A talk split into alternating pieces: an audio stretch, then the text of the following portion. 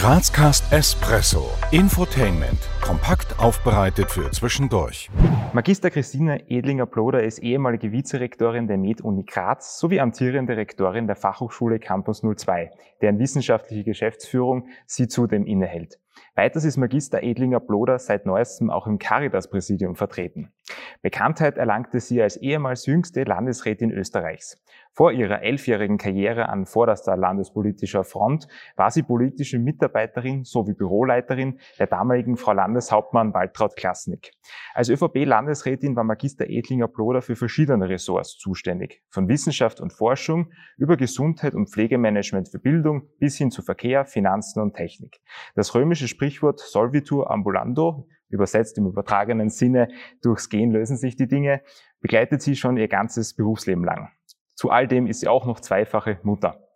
Frau Edinger-Ploder, wenn Sie einen ganzen bisherigen Werdegang so kurz kompakt äh, zusammengefasst bekommen und darauf noch einmal zurückblicken, woran denken Sie da spontan?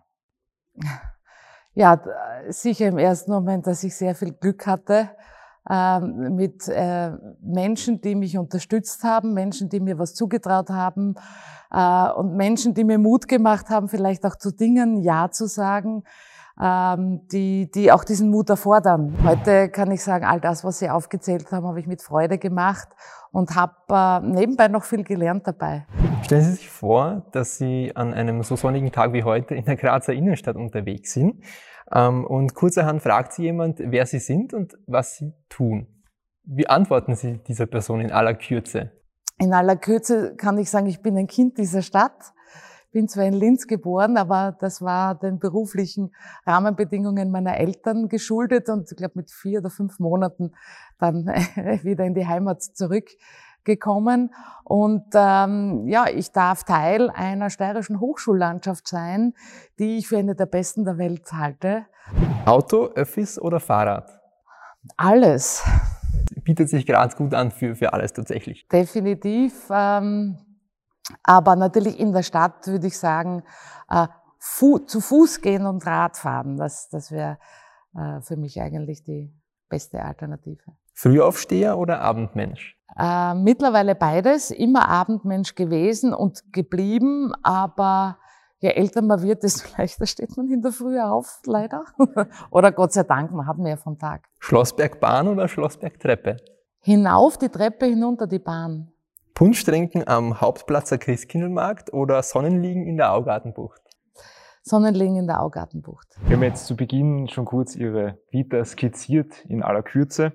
Und was uns jetzt interessieren würde, wie würden Sie Ihre bisherigen Erlebnisse jetzt vor allem aus Ihrer Sicht noch einmal zusammenfassen? Wie haben Sie das jetzt so erlebt? Also ich habe in meinem Leben unheimliche viele Chancen bekommen und mein Beitrag war, diese Chancen zu ergreifen und anzunehmen. Mit mehr oder weniger Erfolg. Am Ende des Tages ähm, bin ich wahrscheinlich so wie jeder Mensch, der zwei Kinder hat, ähm, die zählen dann immer noch mehr. Also ich war immer berufstätige Mutter und ähm, das bin ich auch. Ich hätte es wahrscheinlich anders gar nicht so gut geschafft. Ähm, und bin sehr stolz auf meine Kinder. Wenn wir jetzt auf Ihren Werdegang zurückblicken oder wenn Sie auf Ihren Werdegang zurückblicken, da hatten Sie ja durchaus einige Erfolge zu verbuchen. Auf welchen persönlichen Erfolg sind Sie persönlich denn am meisten stolz? Ja, das ist immer so schwierig. Es sind, es sind vielleicht zwei Dinge. Die eine kennt man, das ist die S-Bahn Steiermark, an deren sozusagen Bett, Geburtsbett ich liegen durfte. Ein zweites Beispiel kommt auch aus dem Verkehrsbereich, ist aber wahrscheinlich weniger äh, bekannt. Vor allem ist es leider dann durch meine Nachfolger nicht äh, wirklich weiter betrieben worden.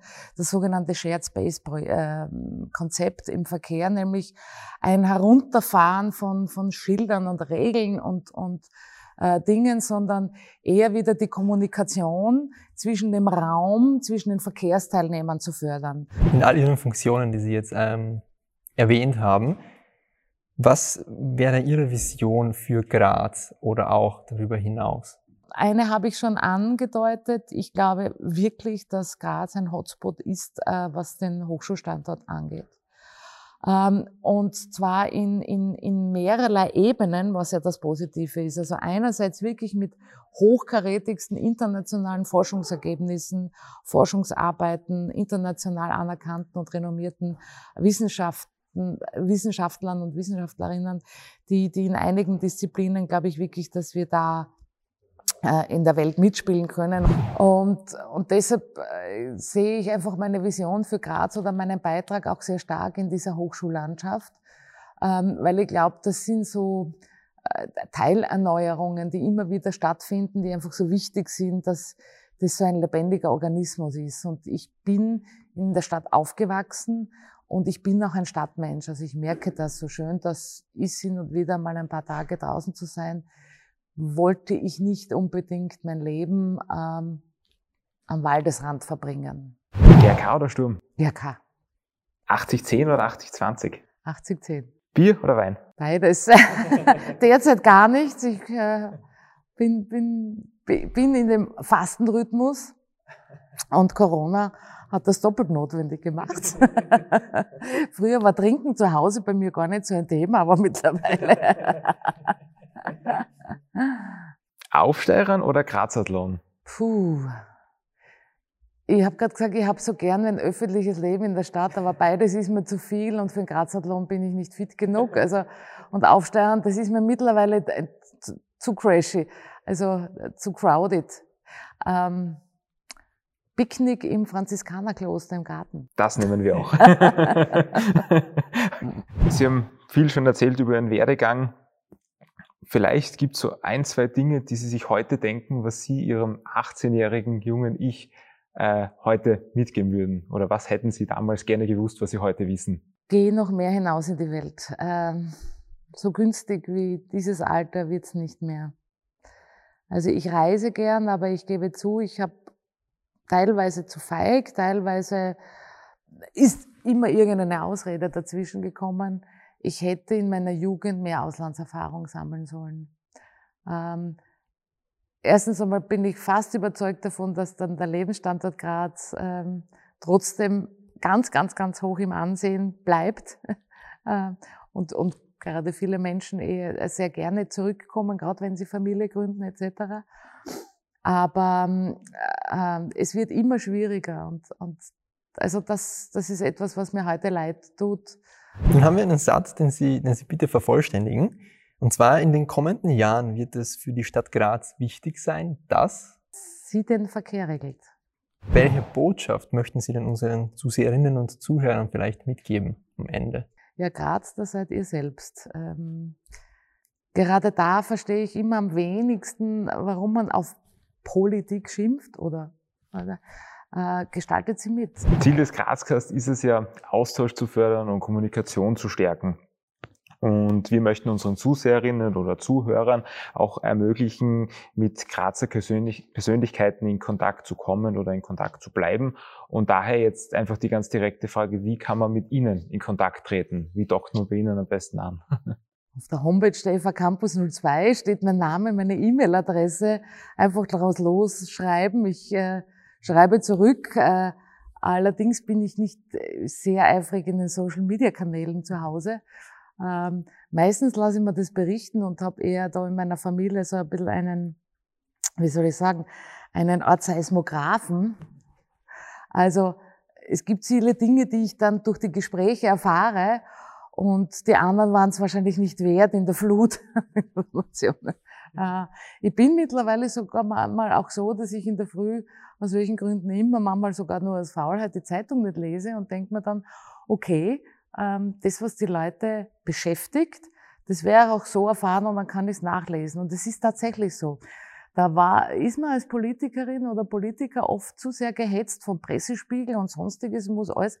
Ähm, da verliert man oft die Fähigkeit oder das Gespür, was hat jetzt die Leute überhaupt, wie, was regt sie wirklich auf oder was, ähm, das sind oft ganz andere Nachrichten als die, die man sozusagen professionell äh, servisiert bekommt.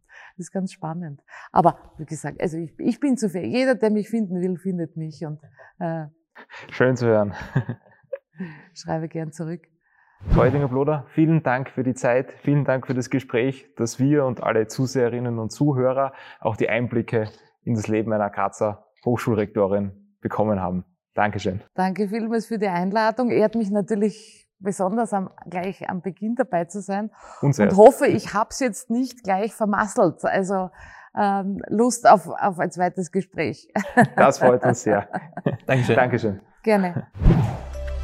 Wir danken euch fürs Abonnieren, Kommentieren und Teilen.